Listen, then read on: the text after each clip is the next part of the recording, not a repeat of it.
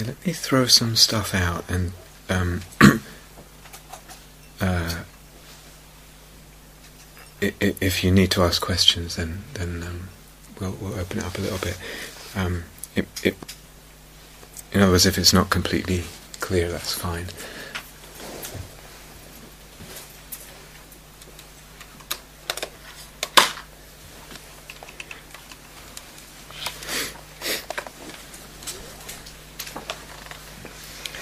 This retreat, when we're talking about emptiness,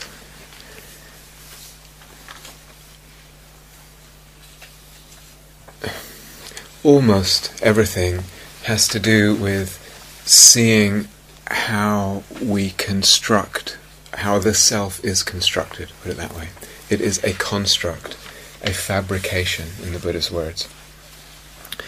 And, and seeing that that is the, the, the reality of the self. It's a fabrication, but a little bit more than that, understanding understanding how we fabricate or how it is fabricated, put it that way. How the self is fabricated. Seeing that it is and uh, understanding how and thirdly learning how not to or how to how to fabricate it less, how to construct it less. So when Catherine was talking last night, um, what was an example she used? Um,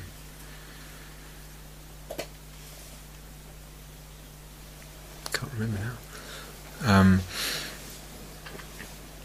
Her writing on the when she was here, she used to stand by. yeah, yeah, okay. Um, hmm. Uh,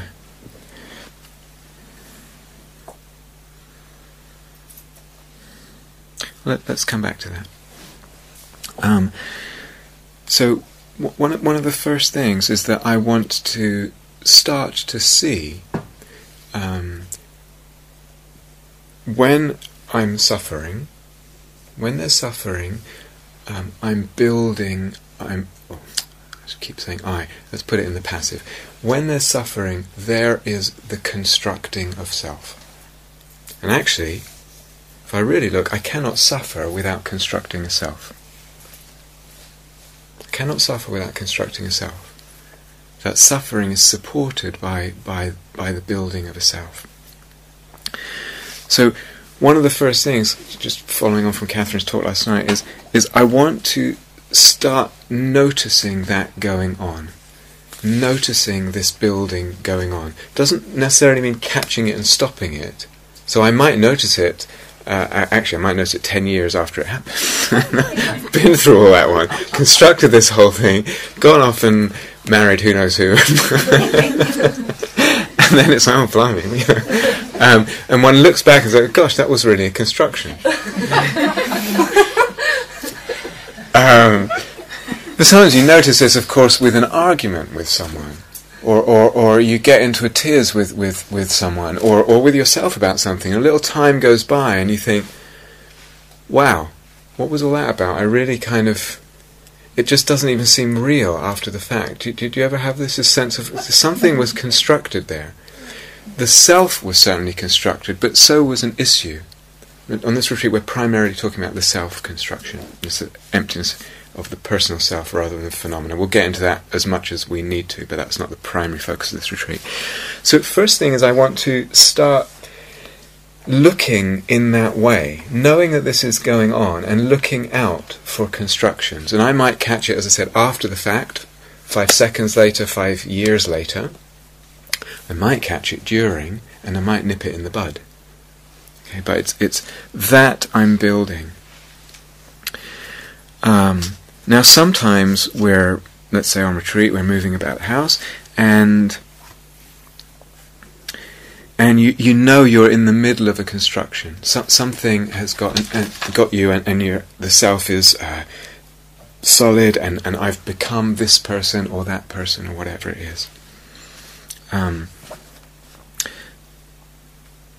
so, how then to let it die? This construction. Uh, rises up, and then how to let it die, how to um, stop the building process. Um, there's many aspects to that, but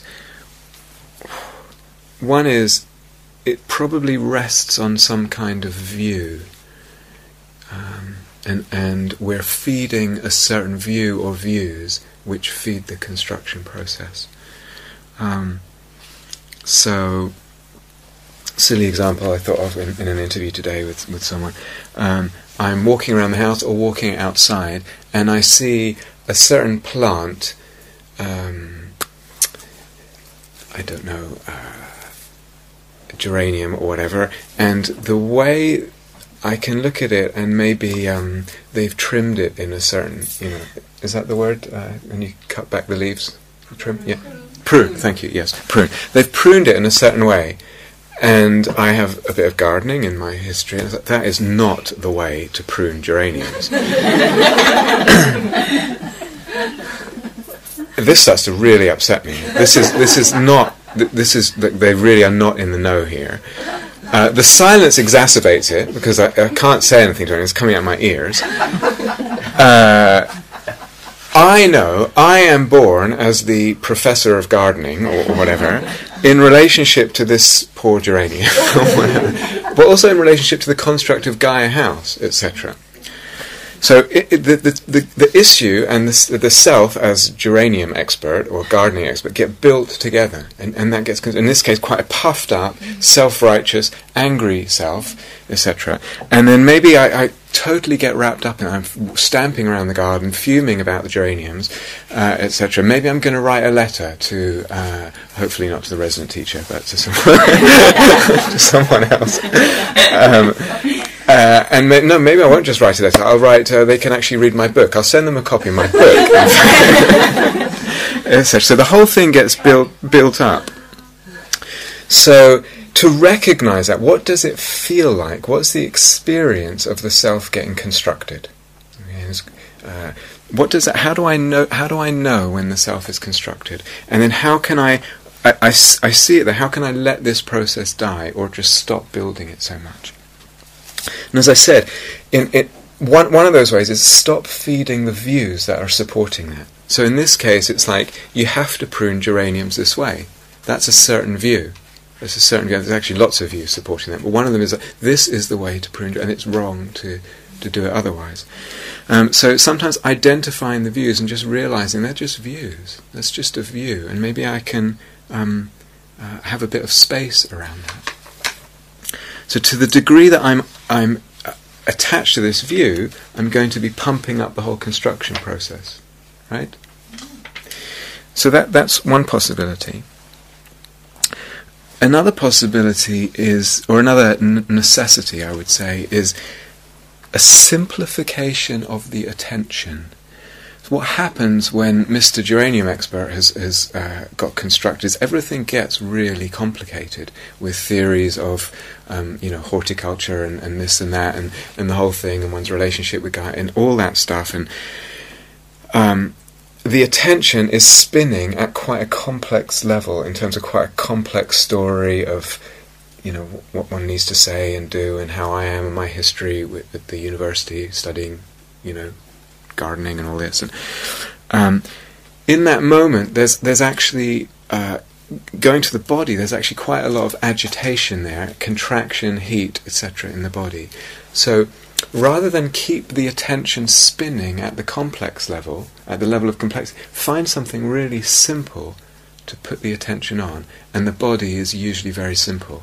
So right there, in the middle of that heat and complexity, at the bottom of it, so to speak, is something simple, which is a, a feeling of contraction or heat in the body, or something like that. And what if I just find that, it, let all that complexity bubble away, and I just zero in, so to speak, on, on the on the um, simple thing, and I just stay with that simple thing.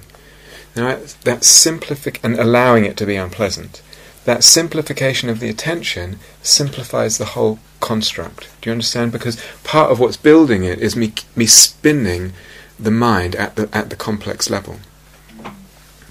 Does it, yeah. Um, So there's not feeding the view, uh, there's simplification of attention, and a little bit related to that, third possibility is spaciousness and allowing of the sensations of contraction.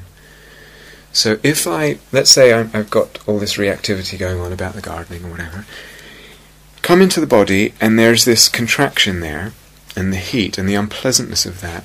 If I then start reacting to the unpleasantness in the body, I'm only fueling the whole construction more. Should I say that again, or does that make sense? Um, I go into the body, I find this contraction and this heat there. If I'm not careful, the, the knee jerk reaction to that difficulty in the body will be to be aversive to it and contract around the contraction, etc. And that, that is part of what's, what's um, building the whole construction. So if I'm going to simplify the attention and go right in there, I need to uh, rest with the attention on that physical simplicity, but in a way of allowing. Just allow it to be unpleasant in this moment and allow it to be unpleasant. Give it space. Give it space and, and allowing it. Generally, too, the, the factor of spaciousness is really important because um, what happens when we get really complex like this is the whole mind contracts and there's very little space in the mind. We're full of theories of gardening and letters that we're going to write and all this stuff and the, the whole sense of self. There's very little s- space um, with a lot of spaciousness, um, it's like things can just.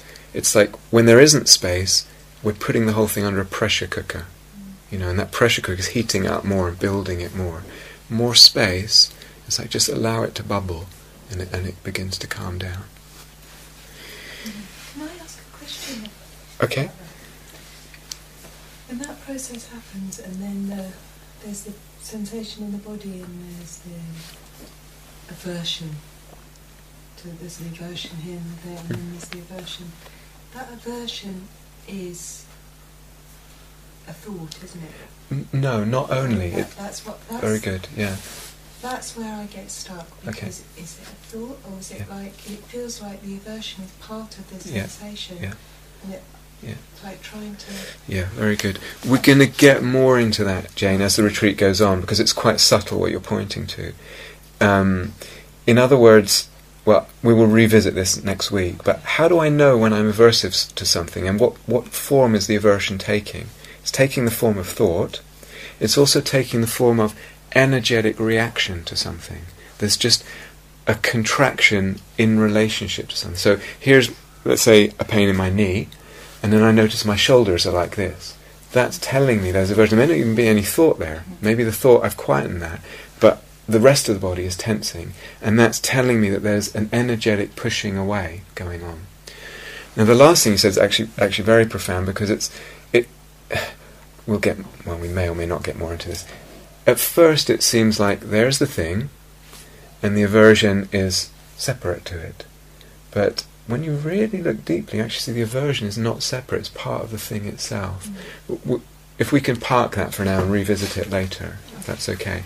Um, I think for now, let's say. Uh, actually, I'll, I'll say this more next week. It's getting getting familiar with what aversion feels like, n- understanding what it's made up of, and that that can allow us to begin kind of taking it apart. Um, sometimes when there's aversion, it just feels like a, you know, just a, a a s- uh, wodge of aversion. And actually, there's there's more things going on there that we can take apart a little bit. Um,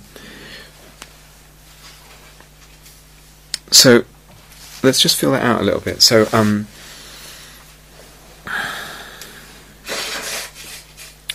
the body tension. uh, I've said this. I'm just saying it again. The body tension that I feel as part of that construction, I react to that. It's unpleasant. There's there's contraction as part of my construction of the self, and I react to that painfulness of the construction. And my reaction, sorry, I, I react to the painfulness of the contraction in the body. This my my chest goes tight. I don't like it going tight. I, I'm aversive to it going tight. My belly gets tight. I push that away. that pushing away is part of the whole construction process of the whole self thing. Do, do, you understand? So what that means is that one way of, of kind of not building so much, letting it die, is to, is to go. I've already said this. To go to the level of the body and actually um, see if I can be there without so much reactivity to the bodily level, because that bodily level is feeding into the whole construction. It's part of the whole construction. Another another um, another obviously component of the construction, if we use that language, is is the mental beliefs.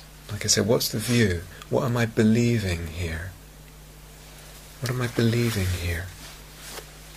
Um, so, and this has come up several times in the question answers in the, in the um, one-to-ones as well. Um, someone may ask a question in, in the Q&A and then there's a response to that. We start um, m- measuring, oh, I'm, I'm more further advanced than this person, or I'm nowhere near this person. And very easily the self gets constructed in a kind of comparison like that. Um, and it's either the inflated self of I'm better than, or I'm less than. Um, and we probably have a habit, one way or another, of constructing one kind of self or another, or both. It just yo-yos back and forth. That's very common as well. Um, but that too will rest on a belief. What's the belief? What's the belief there? Someone opens their mouth for one minute and says something, and very quickly belief comes in. It means that they're a Buddha and just about enlightened, and they're only hanging out. Everyone's actually just graciously hanging out for me without telling me that that's what they're doing. They, they, could easily go home now. you know, what am I believing based on one minute of what comes out of a person's mouth? So there's this mental component of, of um, stopping the building, actually questioning the belief. And very often we have a habit of believing certain things. So in, in, my, in my karma is, is the habit to believe this or that. Um,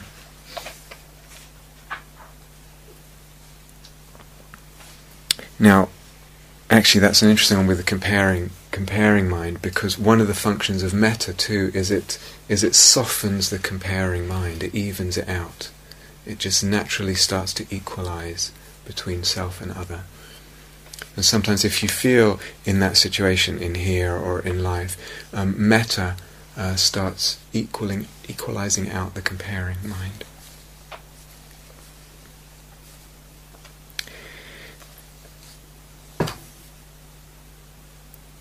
I just thought of this. I'll throw it out now anyway. Um, it's it's a tiny little thing because someone asked the other day what to do about conceit. So um, the judging mind, I am better than, or or I am worse than. And let's say someone says something, or or you just look at the way someone's sitting and you think I am better than, or I am worse than. Um, what about? Okay, so here here's the self building itself as better than this other self? What about imagining a third self that's better than you are at this thing? You know, so say you're a better, you can sit still longer or something, and, and you look at this person, they're fidgeting and fidgeting, and you can.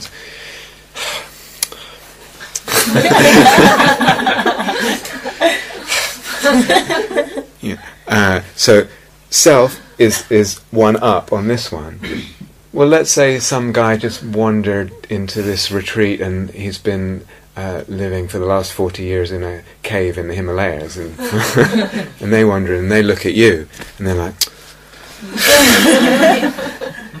it's an interesting game to play. Uh, you actually, work with your imagination with a third person who's judging you in a similar way that you're judging another one, and it actually just makes it all seem quite ridiculous quite ridiculous. You actually have to do it to get the feeling of the futility of the judgment. But similarly, negative, negatively, if you if you're the less than, you're a less than. You see this other person, they're sitting relatively still, and you feel like you can't sit still for ten minutes, or whatever. Um, and imagine someone else here, who who can't even sit still as long as you can sit still. And then what happens? Same same thing.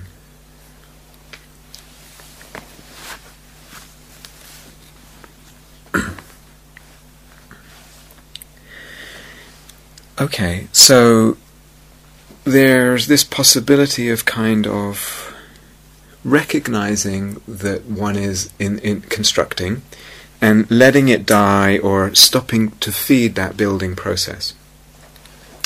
A second possibility that Catherine was alluding to is um, the practice. The, so, if we backtrack, really good thing to just uh, if you want, investigate some of this construction. So that's you're just open to investigate it in the ways that I'm talking about.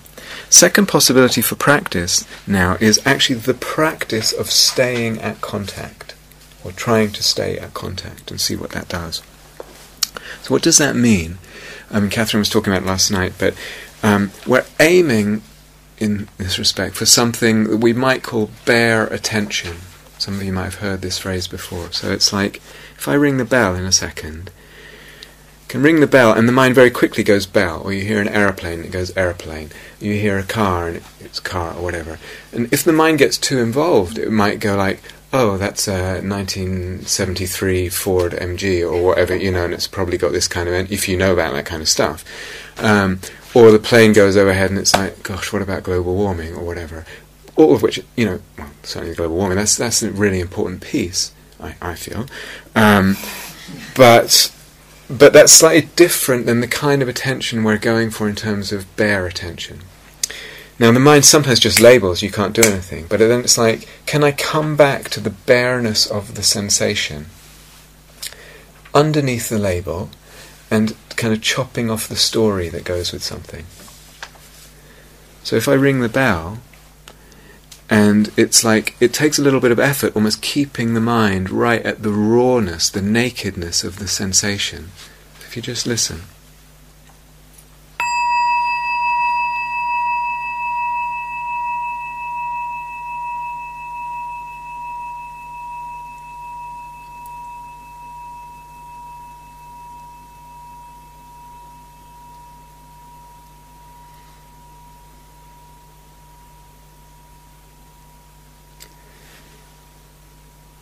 Now, if you notice, just like paying attention to the breath, the mind stays there and it goes off, or it starts interpreting, I like it, I don't like it, they could get a deeper bell or, or whatever, um, reacting to it. And, and one can just bring the mind back to the rawness of, of the sound itself.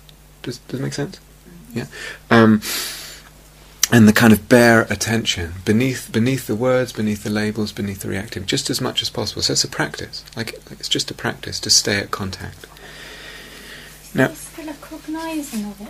There's absolutely still cognizing, yeah, and there could well be a verbal labeling as well, but one's not getting too caught up in that. So it's just that's just what happens, and come back to the, the directness of the contact, of, of the of the bareness of it. Um, now that could be so. Right now, maybe there's some situa- some sensation in your body that's prominent. So if I look in my body, well, there's a slight tension in this hip.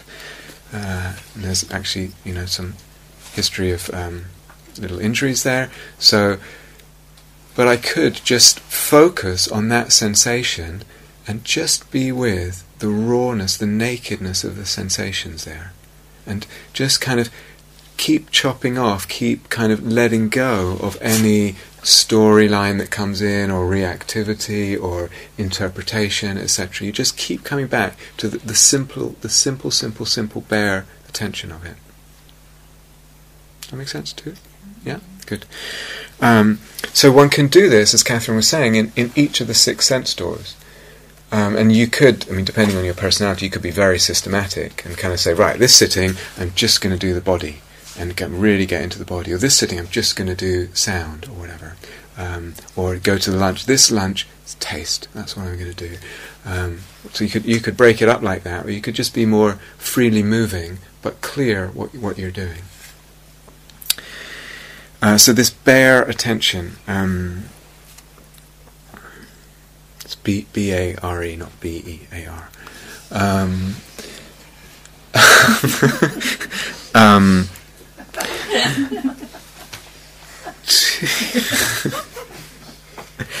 two possibilities there. If we if we get a little bit more subtle, the attention, i- amazing thing about human attention, actually, maybe animals too, but um, amazing thing is we can direct it or have it be more open. So, like right now with the bell, that's one sound that you're deciding to pay attention to and zoom in on. The the zoom lens is focusing on that one thing. Or like this one sensation in, in the hip, I can zoom into that. Or this one uh, taste in the mouth, I can I can zoom into that. Uh,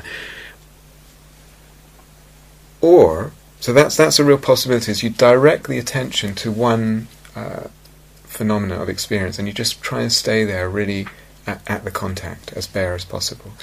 Or sometimes, especially if you feel a little more settled in the meditation, it's quietening, maybe the metta's going well, you can kind of let the whole thing open out, so to speak.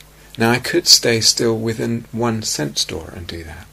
So I could, for instance, right now, you just go to listening, but it's not this sound and then that sound and then that sound and then another sound. In other words, it's not an so much attention getting pulled into one thing and then pulled into another thing, or deciding to go into one thing and then deciding to go into another.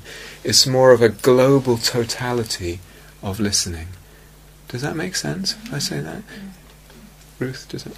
Yeah, good. Um, so one's listening to the to the totality at once. Uh, it's it's everything together, rather than the attention narrowing down and picking one thing out.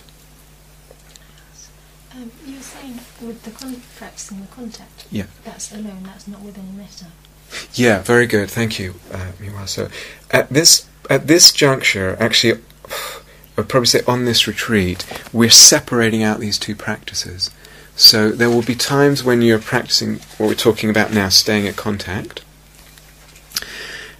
and times when you're practicing the metta. And for now, for this retreat, keep them separate. Separate. Um, there is a way of mixing them, which is actually very, very powerful. But I would rather not um, overload you uh, with with with too much for this retreat. Um, so w- they're separate. If I get if I get caught up with the you know the, like the sensation that's distressing or then I tend to just slip back into the metta just to kind of stabilise myself. Good. Very good. Yeah. back. Yeah. Yeah. That's That fine. I think so. You can very good. Thank you. So you could you could do a whole sitting.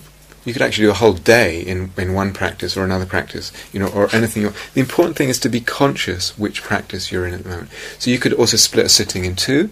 You could do more, more what you're saying, which is you're trundling on in one practice, and then you just veer off consciously into the other approach, maybe even just for a few moments, even. But you know what you're doing. You've switched gears there, and then you move back or you stay there or whatever. So it's a it's separating, being being sure what you're doing when you're doing. For now. Um, Well, that's what I was doing. I was doing the contact, and whenever I got distracted, I went into the metta for a few seconds. Okay. And then I went back. Okay, good. So that's that's totally viable. Um, it's also possible that it's just the case that that feels more settling to you because we've had more time with that.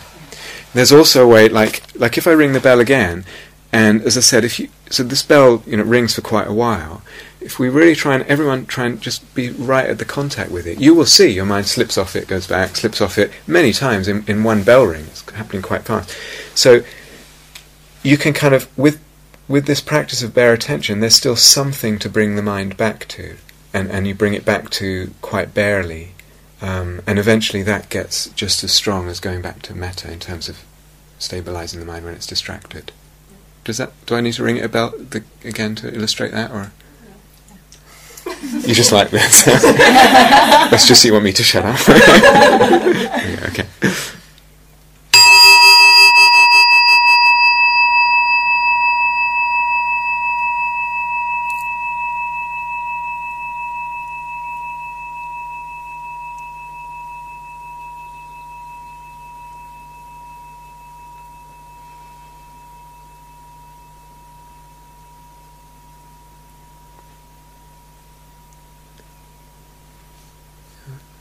Naturally, or you know, n- normally, the, the mind will slip off. Even even many times during that, if you're watching carefully, it goes many many times on and off. No big deal.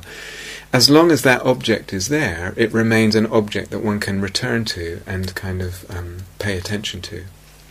Uh, that's an option. Um, okay, so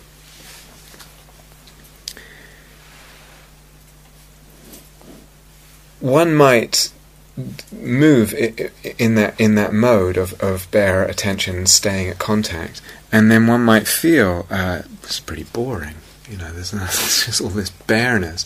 Uh, that might be a response, um, but I think Catherine said this. Last, She did say it last night. It's like there also might be you might the more you hang out there, the more might get revealed this sense of beauty um, in in the very nakedness of things, a kind of sense of um, brightness because one is one is right there with things. There's there's a brightness in the very attentiveness in the, in the sort of. Um, uh, it's almost like things have a kind of brightness of their own. If that makes sense. There's a there's a radiant quality to things. So at first one might think, well, it's boring. As Catherine says, nothing in it for me. But as one as one stays there and abides there a little bit, it actually begins to allow a, a kind of luminosity in, into the experience. So what if you do get quite strong emotions because of what you described? You know, when you look at the flower, so when you notice Yeah. its freshness, it's, Mhm. and you, you still come back to the bare attention. Is that should we try to let go of these emotions and try to? yeah. Um, hmm. In oh yeah, that's a good question. Yeah. Um.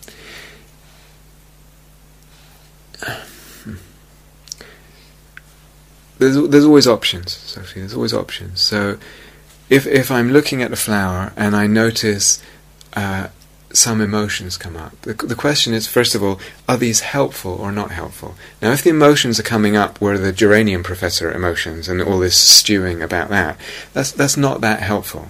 Okay, and I, I say this is a construction that's not helpful, and one can, as I was talking about before, find ways of letting that go. Maybe staying more at the just the flower con. Just it's just what the, it's just this visual sense of the geraniums right now, whatever. Um, one could also, as I say, go to the bare contact of the contraction there of the of the feeling of the emotion, like I was saying before. If it's a beautiful emotion that's opening up, then then it gets a little.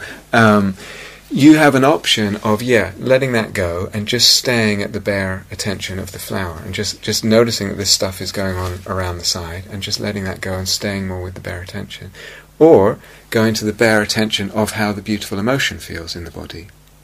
Yeah, or if you want.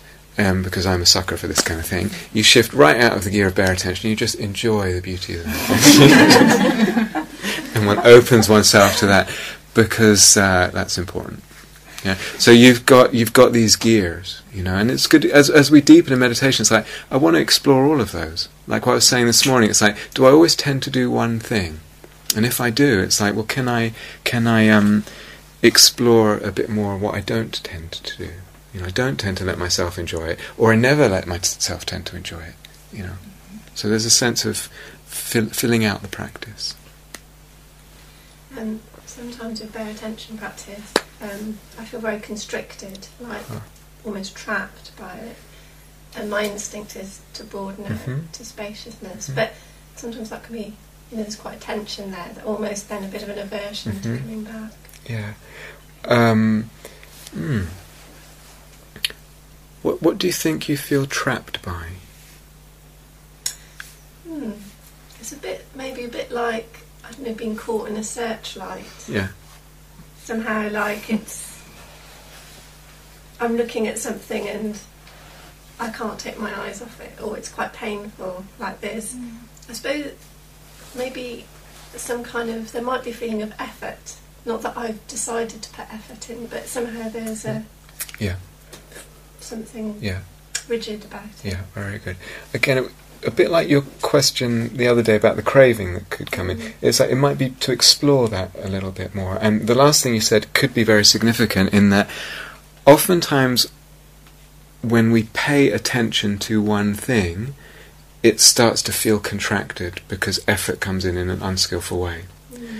Um, how many people have told me that trying to pay attention to the breath, as is usual on a retreat, is actually, they end up just tying themselves in knots. Because it's one object and we try to pay attention very easily.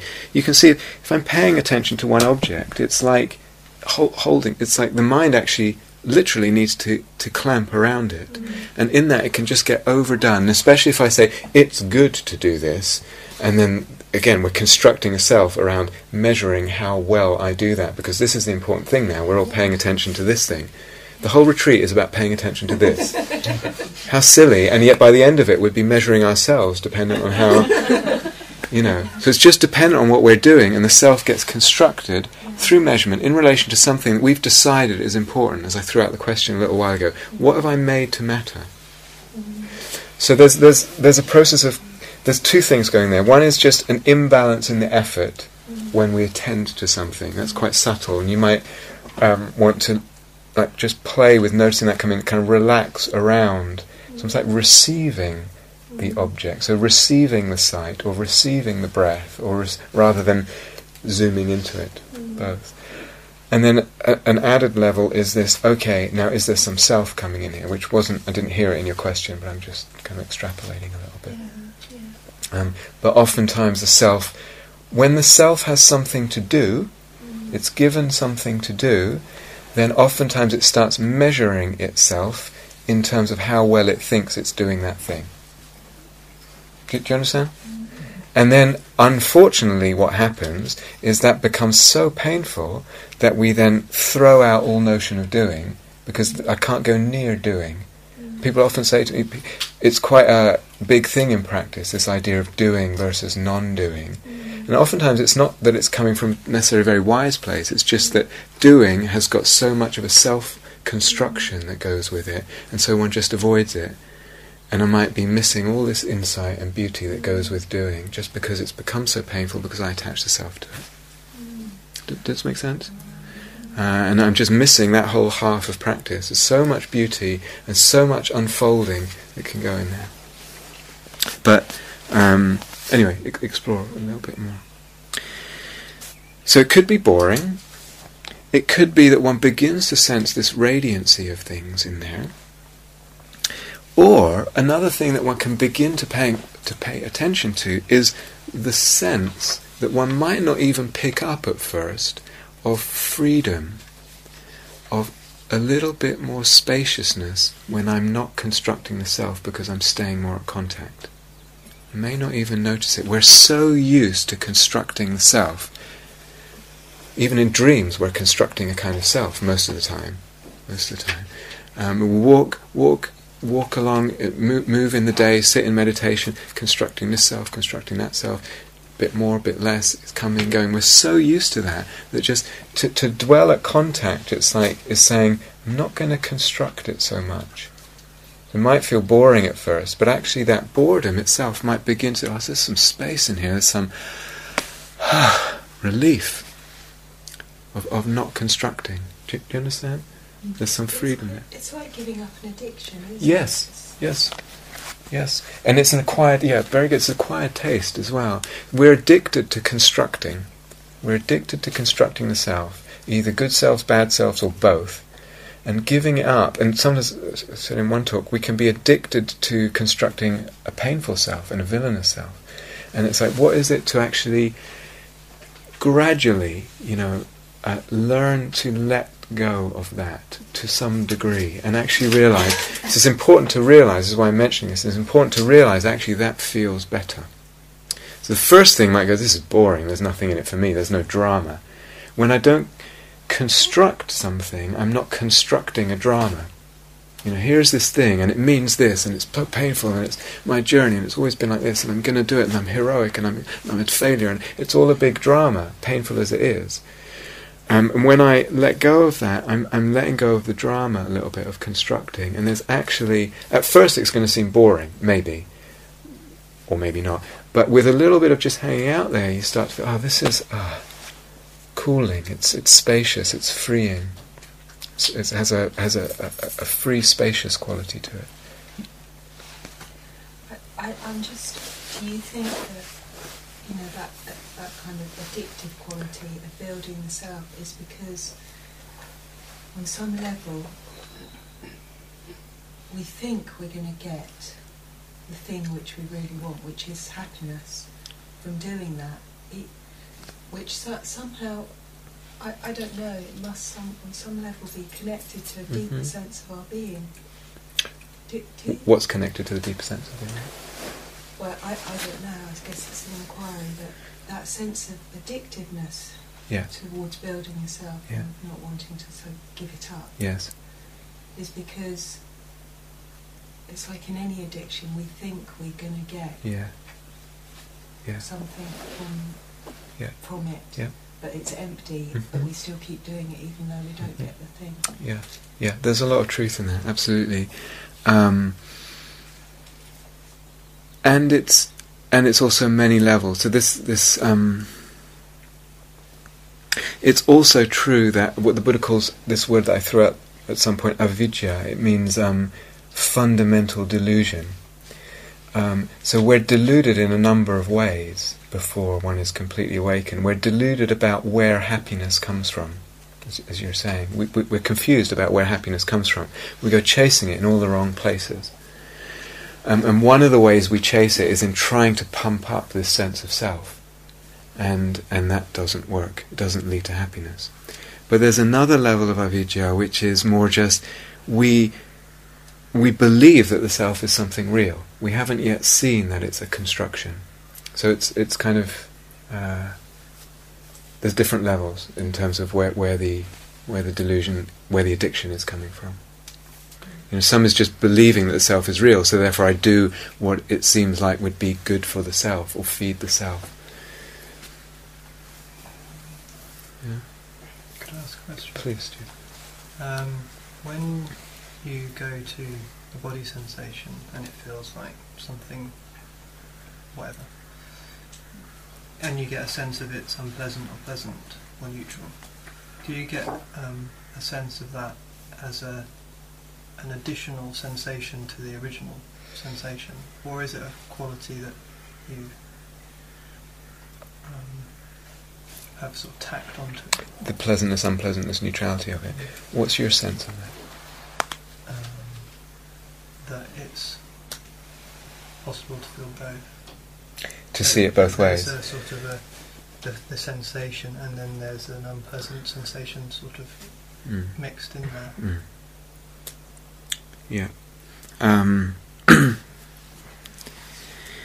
you you can see it both ways. And that's just interesting to note. You can see it both ways. Um, let probably what's more important, or what is important at some point, is to realize I cannot have a sensation without a Vedana. Um, every sensation, part of that sensation is some kind of Vedana tone to it. Um, it goes with it. It can. I cannot. It's impossible to have a sensation without Vedana. Uh, did Catherine? Uh, maybe not. Let's go into it now. Vedana. It's this Pali word. It means. Uh, it's spelled V E D A N A, and it means uh, sensation, or it means this feeling tone. Uh, we're going to go into it again later in the retreat, actually in much more detail. Um, it means the sense, the quality of the texture of any experience. Um, so whether it's pleasant or unpleasant or just kind of in between. So um, if I had a blackboard here and long nails, and I, uh, for most people that would be the the the, uh, the Vedana of that sound of that sensation would be unpleasant. You understand? Um, a songbird sings, and for most people, there's there's pleasantness there. But but we're actually going to go into it much more. Um, I, th- I think for right now, Stu, probably what's um, Yeah, the reason why I yeah. Why are you asking? Yeah. Um, because if I sort of become aware of those two things and I dial more into the Vedana, Yeah. that seems to ease yeah. things Yeah. quicker. The, the can everyone hear that? Yeah. The the reason for that is probably because um, when you're, as you say, dialing more into the Vedana tone, the unpleasantness or whatever, you're you're more more fully aware of that and reacting less to it. Whereas if you're dialing more into when it feels like they're more separate, it's like there's some reactivity going on to the Vedana kind of at the side that you're not so much um, monitoring or allowing to, to quieten. When you go directly to it, you're kind of quietening the reactivity more because you're, you're right there.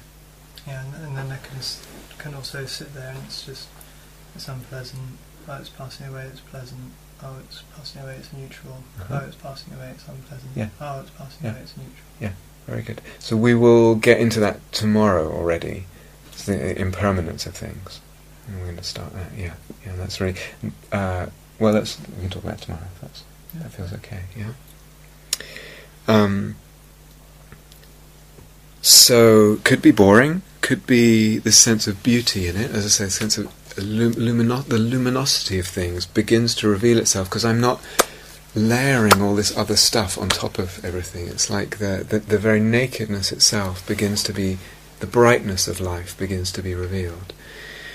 Or I could start to notice that when I don't um, feed this addiction, when I don't uh, construct a self so much, that actually feels um, like a relief. It feels there's freedom and there's spaciousness in there. And actually to start noticing that, because it's something we might overlook. That's also in, in the mix there. Okay, last piece I was going to throw out just a little um, a little particular piece is um, in relation to the the mind door, which is the as Catherine mentioned, there are six sense doors in the Buddhist sort of system. So you've got the um, sight, sound, smell, taste, touch, right? The five five we're used to, and then the mind is the sixth one. And um, so, an image in the mind or a thought that goes through the mind. These these are um, perceptions and sensations at the at the sixth sense door of the mind. Do you understand? You're aware of a thought. Um,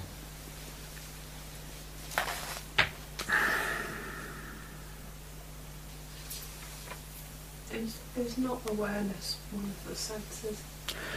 a- awareness is uh, not a sense; it's more. Um, you can ha- with the where the Buddha would discuss. You can have there's six awarenesses, and there's awareness of sight, awareness of sound, awareness of. You can break it down that way. So awareness of the mind, awareness of the contents of the mind.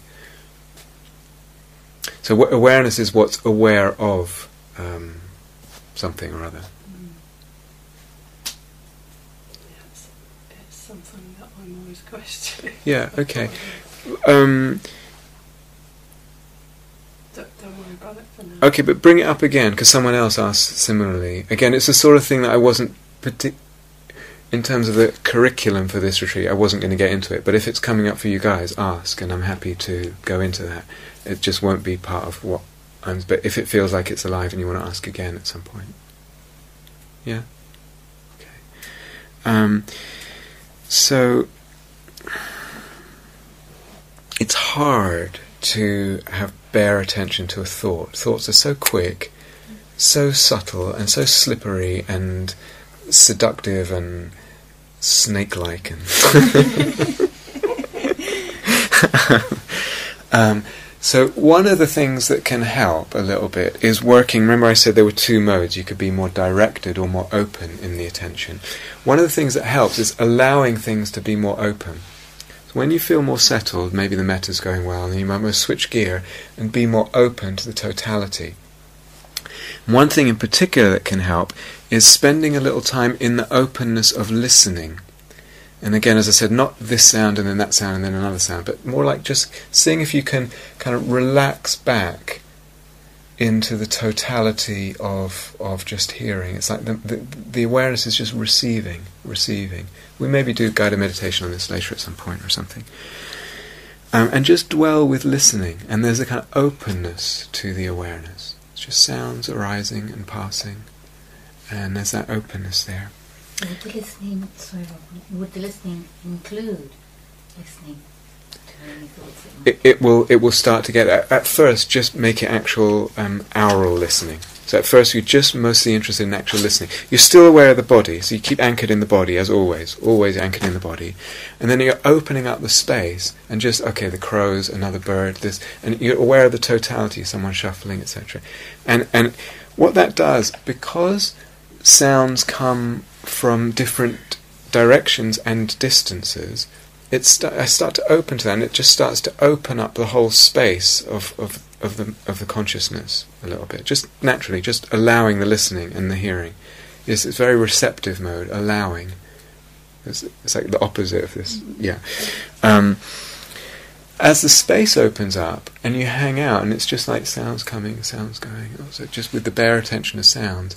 Um, I'll repeat this at another time, but it, it's just a small step from there. At some point, you'll start to realize that thoughts get included, as Jackie was saying. When it's actually noticed, oh, it's the same with thoughts, they're just like sounds. And there's this kind of bare attention to the arising of thought without getting sucked into it so much, just like a sound. Bird chirps, pen scratching. It's just textures of sound in the space, a thought passing through. Um, and that, that tends to be much more helpful because there's not this hooking on to a thought. Usually, what happens, a thought goes through the mind, we immediately hook on, and, and we're dragged uh, who knows where by it, you know, very quickly. So, with this spaciousness, um, it's almost like just witnessing a thought as a thought. It's just a thought, like the bell. It's just a sound. Know, the texture of it. The thought's much quicker, but one just gets a sense of a thought just as a thought. It's just a, an event there. But the, but the listening can, can begin to help if you find just settling into that listening. I'll repeat this because it goes more with what we're where we're moving to later as well. Um, okay, that was what I wanted to communicate. Um, are there are there more questions, or is that good, or has to go clarify something you Mm. said to Stu. You said that there's always a virgin with any sense. Yeah. Is that even in, when you stay at their contact? Yes, yes, very good. So, um, yes, there is. Um, any any experience, uh, in in other words, any perception, any experience, any sensation has a Vedana tone with it. Um, staying at bare contact, as Stu was saying, it's like you can decide to pay attention more to the Vedana quality that's with something, or you can decide to be more, let's say, um, like I'm looking at this grid on this microphone, I could be really kind of focused on the experience, or I could start to notice more. I started know it's neutral at first, but actually, the more attention I give it, it starts to, funnily enough, become subtly pleasant. So I'm, tr- I'm tracking more the Vedana in my awareness, or I'm tracking more the sensation, but both are actually mixed together. You cannot you cannot separate them. What happens? It's like so. When would that? If we use this language, staying at contact or bare attention, if that starts to uh, looking at the microphone, neutral, and then I start to go, it's pretty boring. And then uh, I start drifting off or feeling like I don't want to be bored, and then this whole thing comes, or it starts to get pleasant or unpleasant. I think that's not as nice as the microphone used to have when I was uh, living in the States, and it was a re- you know, da, da, da, I'm, I'm, I'm off now. And that's not a very good example. But um, let's say let's say a pain in the knee. You're sitting in meditation, there's a pain in the knee or a pain in the hip or, or back or whatever. That has, that moment of contact has a Vedana with it. It's unpleasant. Pain has to be unpleasant. What happens, as Catherine was saying yesterday, out of the Vedana comes uh, craving and clinging. I want to get rid of this. Okay? Um, that's normal when there's pain. It's normal. Um, we can get carried away with that in terms of a whole bunch of thinking comes in, a whole bunch of reactivity. We start fuming with anger. We hate the retreat. We think we blame ourselves for having a painful body. Then we're, we've really built this. We've really constructed the self. So this idea of constructing the self, um, it, there's a spectrum to it. I could be doing it really, really a lot. You know, gone completely bonkers with it, or or a little bit less, or a little bit less, or a little bit less. If I if I'm sitting here, here's this pain in my knee right now, on my hip right now, and I so pay attention to it, and I can have a sense there's unpleasant Vedana, and then I begin to feel, as it relates to Jane's question, I begin to get a sense also. Thinking, do we want to go here now? Um,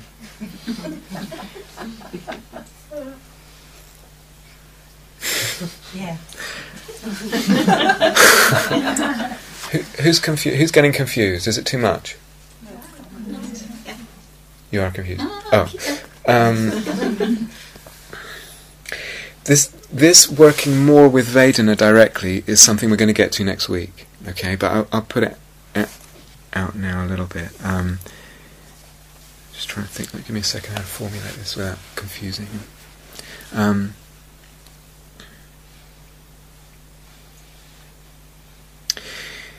if I stay at the contact with this with this sensation, I'm just aware there's unpleasant sensation.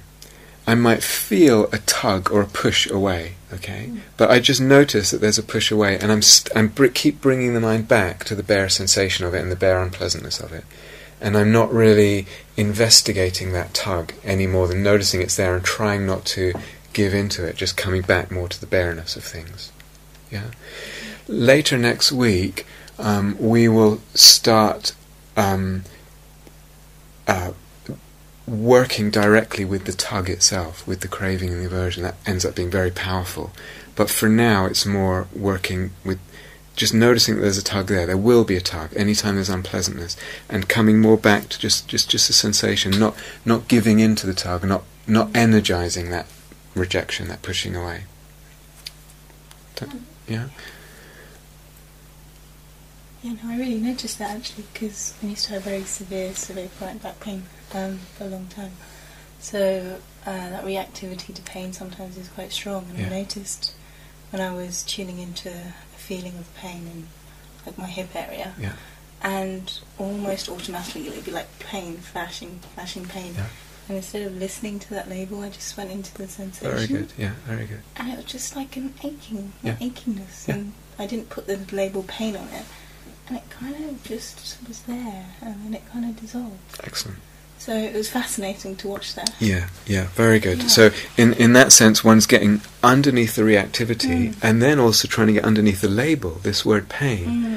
So, um, so you have to be careful when you start me talking about emptiness, because um, um, there's a way too that labeling builds experience. Okay, not just um, uh, not just well, all kinds of things build build things, and so, so sometimes that this word pain is not a neutral word. It's a very charged word. It's like throwing a grenade in there. See what that does. You know, I put this word in, and it does something to the whole experience. It also does something to the self, because when I build up this issue of my pain, I also end up building myself. I'm the one who ha- has this pain. I'm the one with the history of the pain. I'm the one with the projected future of the pain. I bet no one else has pain. Or the, you know, the comparing mind. The whole. Do you see what I mean? The whole the whole show gets constructed together. Every, everything gets constructed.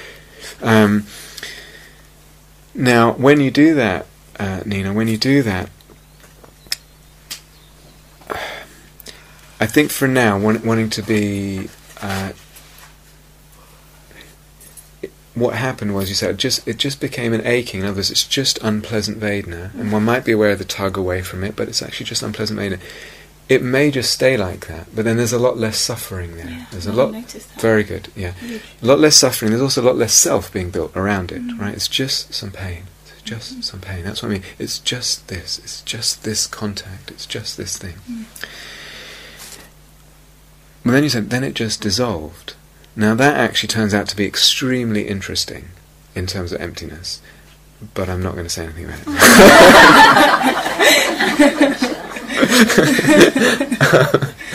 um, so, um, th- this is where, do you remember, right, I think it was the first talk or something, I took there's emptiness of the personal self and emptiness of phenomena. I just made that distinction. So this retreat, we're dealing mostly with emptiness of personal self. But I was curious, breaking it up that way, how much the emptiness of phenomena will come out in terms of your guys' experience, and you will start just saying, "Well, this happened, or this happened, or, or whatever." And um, so I'm ha- I'm happy to include that, um, as I said, in the Q and A's and stuff. Um, but maybe it's enough for now, or or it's enough. Yeah, Penny's. Yeah. Is that okay? So that piece we can revisit if it feels like it's it's right. Okay. Um,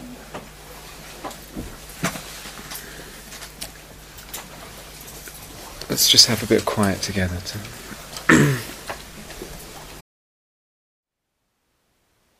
Thank you for listening.